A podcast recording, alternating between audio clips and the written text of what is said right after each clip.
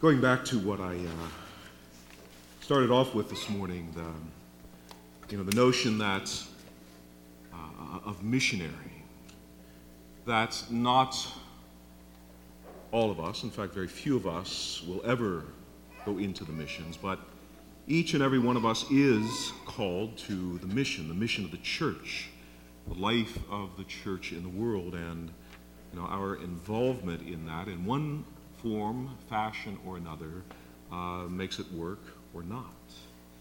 And I'd like to focus a little bit about on an individual whose feast day we celebrated this past Friday, Saint uh, Margaret Mary Alacoque.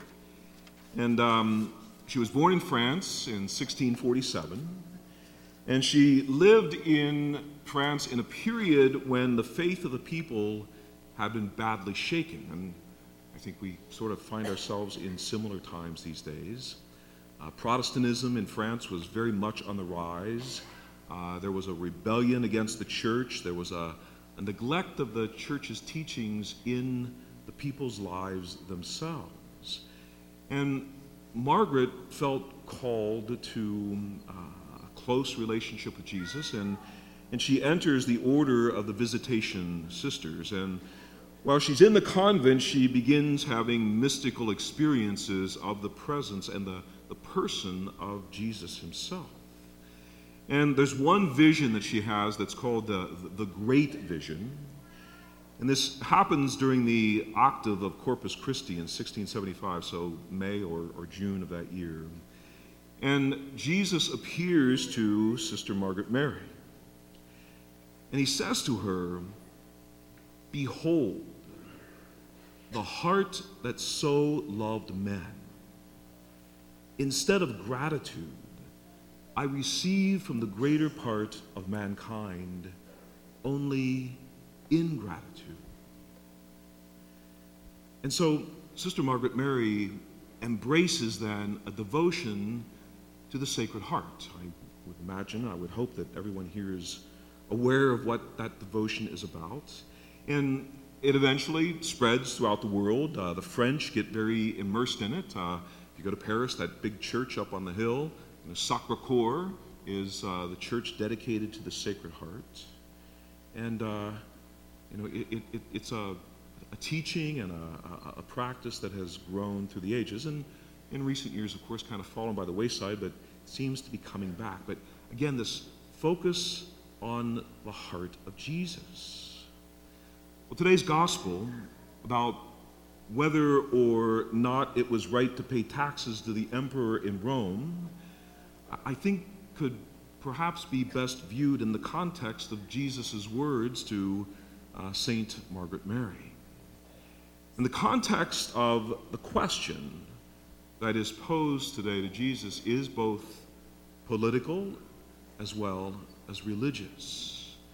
And politically, the tax in question was an annual tax on the, the harvest and the, the personal property, and then that money was used to pay for the occupation by the Romans of that particular part of the world. Now, how would you like to be paying for the occupation of our country? You know, that would not sit well. And certainly, most people were very poor, and the tax is a burden and there's a great deal of resentment. And religiously, you know, I, there's no doubt about the fact that our first commandment comes into play here. And it's very clear. You know, we are to have no gods before our God. And, and that means nothing. No other person, no object, no false God should be ranked above our God. So the problem then with the coin was the image that accompanied this inscription. On the coin was written Tiberius Caesar, august and divine son of Augustus, high priest. So the coin itself is offensive to the Jews. Yet it was the only coin that the Romans would accept in payment of the tax. So the Romans are just kind of pushing this whole matter into the face of these people. And because of the claim of divinity by the emperor, these many Jews considered even the possession of one of these coins to be an act of sacrilege. So we hear here in the gospel that Jesus did not possess the coin, but ironically, those other Jews who were trying to trap him, they did. And the word that we hear in our gospel, repay, means to give what is due by obligation. Now, Jesus does not dispute the fact that the tax had to be paid. The Romans were, despite the fact that they were occupying the country, they were protecting the people. They, you know, I, I remember a scene from a Monty Python film called The Life of Brian. Don't go watch it. It's not. In which, you know, what did the Romans give us? Sewers, roads, peace, you know, all these good things, but the Jews were still not satisfied with that. So, you know, here Jesus is saying that, yeah, this is a necessary thing. But what he did, though, along with this, was to ask, what are we obliged to render, to give, to repay to God?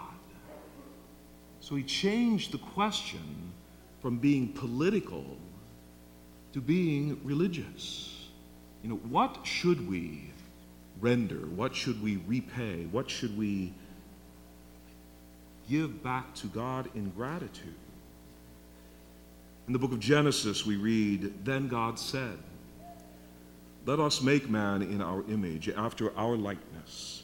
God created man in his image. In the divine image, he created him. Male and female, he created them. God created us, gives us life in his image, you know, giving us our very being.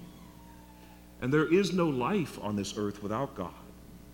And for that, thanks is due, repayment of some sort. And the Pharisees and the Herodians, you know, they had a right to be concerned about occupation by Rome, unjust taxes and oppression. But what Jesus challenged here was their priorities, their lack of concern about what did belong to God. And, and that's important for us to consider as well. You know, our readings for the, the last few weeks and our readings leading up to the Feast of Christ the King in five weeks, they, they have a theme in them of judgment running throughout them. But they're not saying that we will be judged, but they're giving us a grounds for the fact that we could be judged. And so today's lesson is about our fulfilling our obligations toward God. You know, and in order to know what we owe, we first have to understand, of course, what we've been given. And that's everything. Absolutely everything that we, we have from the very breath coming out of us to all that we surround ourselves with. And you know, how do we then repay God? And it's a question that we all deal with all of the time.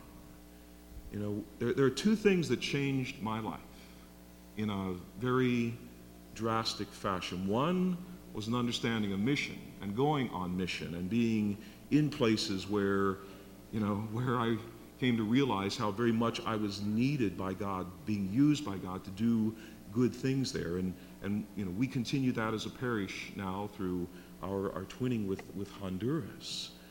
But the other was coming to an understanding of what it meant to be a steward. Uh, and in my life, no different than anybody's, um, I didn't understand that. I did not understand stewardship as a part of our spirituality, as a part of who we're called to be, and, and the recognition that, that God has given me life and God has given me everything that I am. And so what do I do with that? How do I repay that? And I would ask you, I, I know that you've all, I hope by now, received materials in the mail for stewardship. And I know there's a lot there. And I know that, you know, we're all stressed out and we all don't have a lot of time to uh, spend with things like this. But I ask you not to just set that aside and forget about it, but to take some time with that and read it. Uh, and there's one special little book in there. Um, you know, as much as I've, I can't find it, as much as I have studied and looked at stewardship, I, I came across this and read it, and it just, it, it really helped to reinforce, You know, there's a lot in here about what the scriptures tell us. Uh, people will say to me, Father, but what, you know, how? What, what do you want me to do? Well, there's some good hints in here. Uh, and I, again, I'd ask you to spend time with this as a family. As a parish uh, community, we've got lots of stuff going on. Uh, many people involved in so many ministries, but there is still greater need for others to join into those ministries as well. And we're not, um, you know, I can't say we're in financial difficulty, but we're, we're kind of on the edge with that. And uh, more importantly, we're at a place where we can't do the more that's being asked of us. And, um, you know, our children, our young, uh, need us to be reaching out to them and helping them to understand their faith. And I'll be honest with you, I, am not so sure we do that well here, especially with our teenagers. And it takes money to do it. And I'll be honest with you again, we can't do it where we are right now. And so I ask you please to consider, um, you know, to look at uh, what God has given you and uh, what can you do for this community and certainly the church beyond that will help us to do the ministry, the mission that we are all called to be about.